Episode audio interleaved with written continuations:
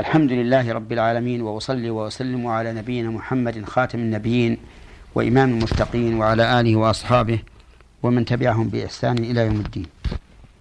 يقول الله عز وجل كتب عليكم القتال وهو كره لكم وعسى أن تكرهوا شيئا وهو خير لكم وعسى أن تحبوا شيئا وهو شر لكم والله يعلم وأنتم لا تعلمون. كتب عليكم القتال أي فرض والمراد بالقتال هنا قتال الأعداء. وهو كره لكم يعني مكروه عندكم لما فيه من المشقة والتعرض للهلاك وغير ذلك مما تكرهه النفوس. لكن يقول الله عز وجل وعسى أن تكرهوا شيئا وهو خير لكم. وهذه للتوقع يعني ربما تكرهون شيئا وهو خير لكم لأنكم لا تعلمون النتيجة والعاقبة والمستقبل. وعسى أن تحبوا شيئا وهو شر لكم. فكم من إنسان أحب شيئا واستعجله ولكنه صارت العاقبة وخيمة. ثم قال والله يعلم وأنتم لا تعلمون. فكلوا العلم إلى الله عز وجل وارضوا بما قدر الله وقوموا بما أوجب عليكم فإن ذلك خير لكم. يقول يقول الله عز وجل ونحن الآن نشرع في فوائد هذه الآية الكريمة. كتب عليكم القتال. ففي هذه الآية من الفوائد والحكم فرضية القتال لأن كتب بمعنى فرض. كما في قوله تعالى يا أيها الذين آمنوا كتب عليكم الصيام أي فرض. وكما في قوله تعالى إن الصلاة كانت على المؤمنين كتابا موقوتا أي فرضا ذا وقت. والقتال أي قتال الأعداء فرض كفاية بإجماع المسلمين. ولا يمكن أن يسقط بأي حال من الأحوال سقوطا نهائيا ولكنه قد يسقط عند العجز عنه إلى حين القدرة. ويتعين القتال أن يكون فرض عين في أربعة مواضع. الموضع الأول إذا استنفره الإمام. يعني إذا استنفر الإمام أهل القتال وجب عليهم الإجابة. لقول الله تعالى يا أيها الذين آمنوا ما لكم إذا قيل لكم انفروا في سبيل الله اثاقلتم إلى الأرض. أرضيتم بالحياة الدنيا من الآخرة؟ فما متاع الحياة الدنيا في الآخرة إلا قليل. إلا تنفروا يعذبكم عذابا أليما ويستبدل قوما غيركم ولا تضروه شيئا.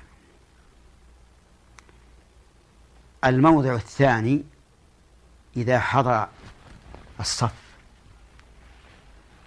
والتقى الجمعان. فيجب عليه الثبات والجهاد يعني والقتال. لقول الله تبارك وتعالى يا أيها الذين آمنوا إذا لقيتم الذين كفروا زحفا فلا تولوهم الأدبار. ومن يولهم يومئذ دبره إلا متحرفا لقتال أو متحيزا إلى فئة فقد باء بغضب من الله ومأواه جهنم وبئس المصير.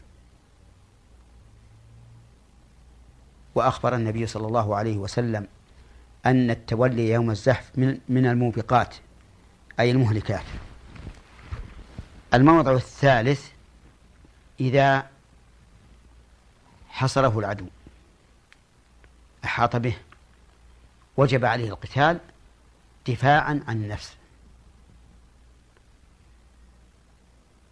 لأنه يجب على المسلم أن يدافع الكفار عن نفسه. لأن الكفار لو قتلوه فقد هدموا جانبا من الإسلام بقتال أهل الإسلام بقتل أهل الإسلام.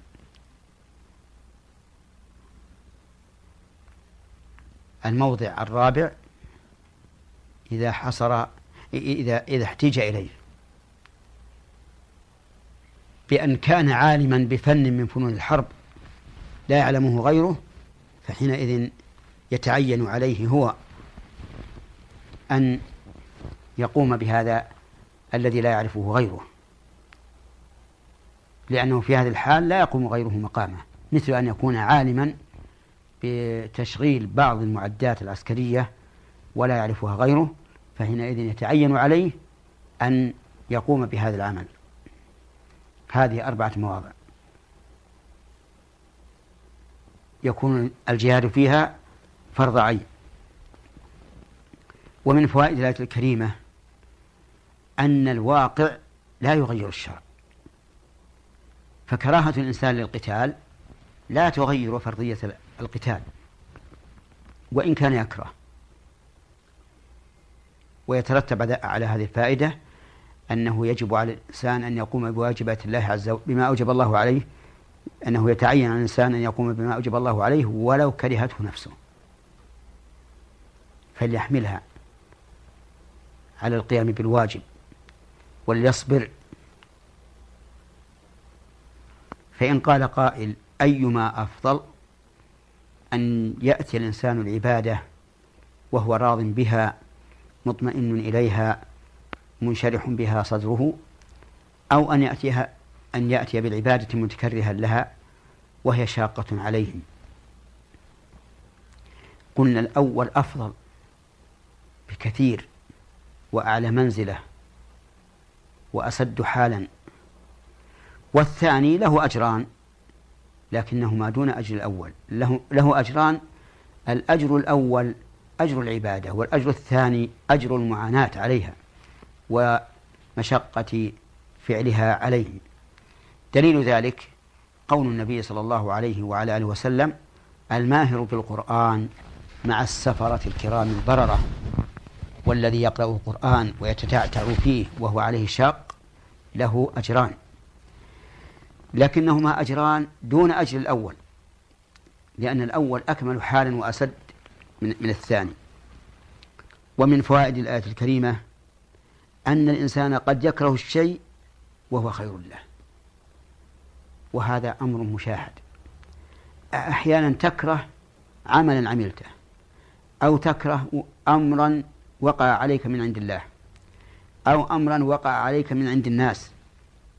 آذوك وإذا بنتيجة هذا الأمر خير عظيم. في مستقبلك وحالك. أقول هذا شيء مشاهد مجرب. ووظيفة الإنسان في مثل هذا الصبر. الصبر والانتظار.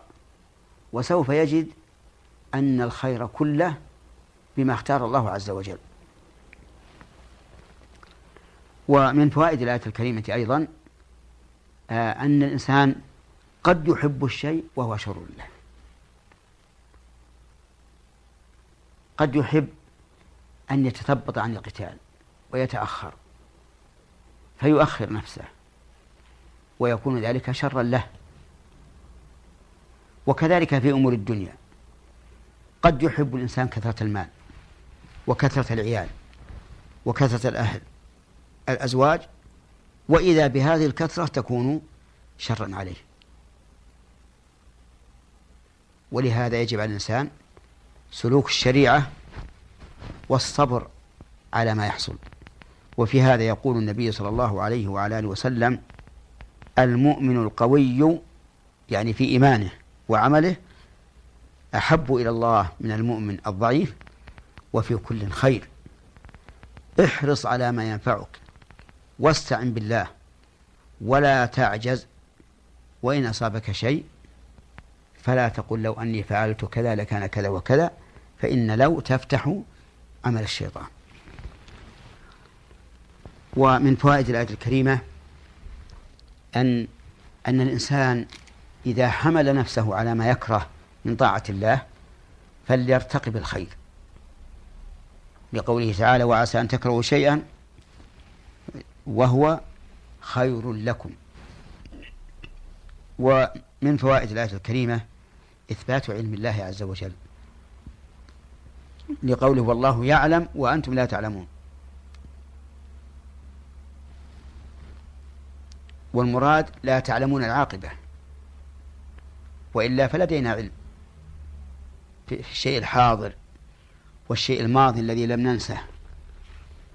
وأما المستقبل فلا علم لنا به إلا ما علمنا الله عز وجل. ولهذا قال والله يعلم وأنتم لا تعلمون. فعلى الإنسان أن يكل علم المغيبات إلى عالم الغيب والشهادة وأن يقوم في حاضره بما أوجب الله عليه. وإلى حلقة قادمة. والسلام عليكم ورحمة الله وبركاته.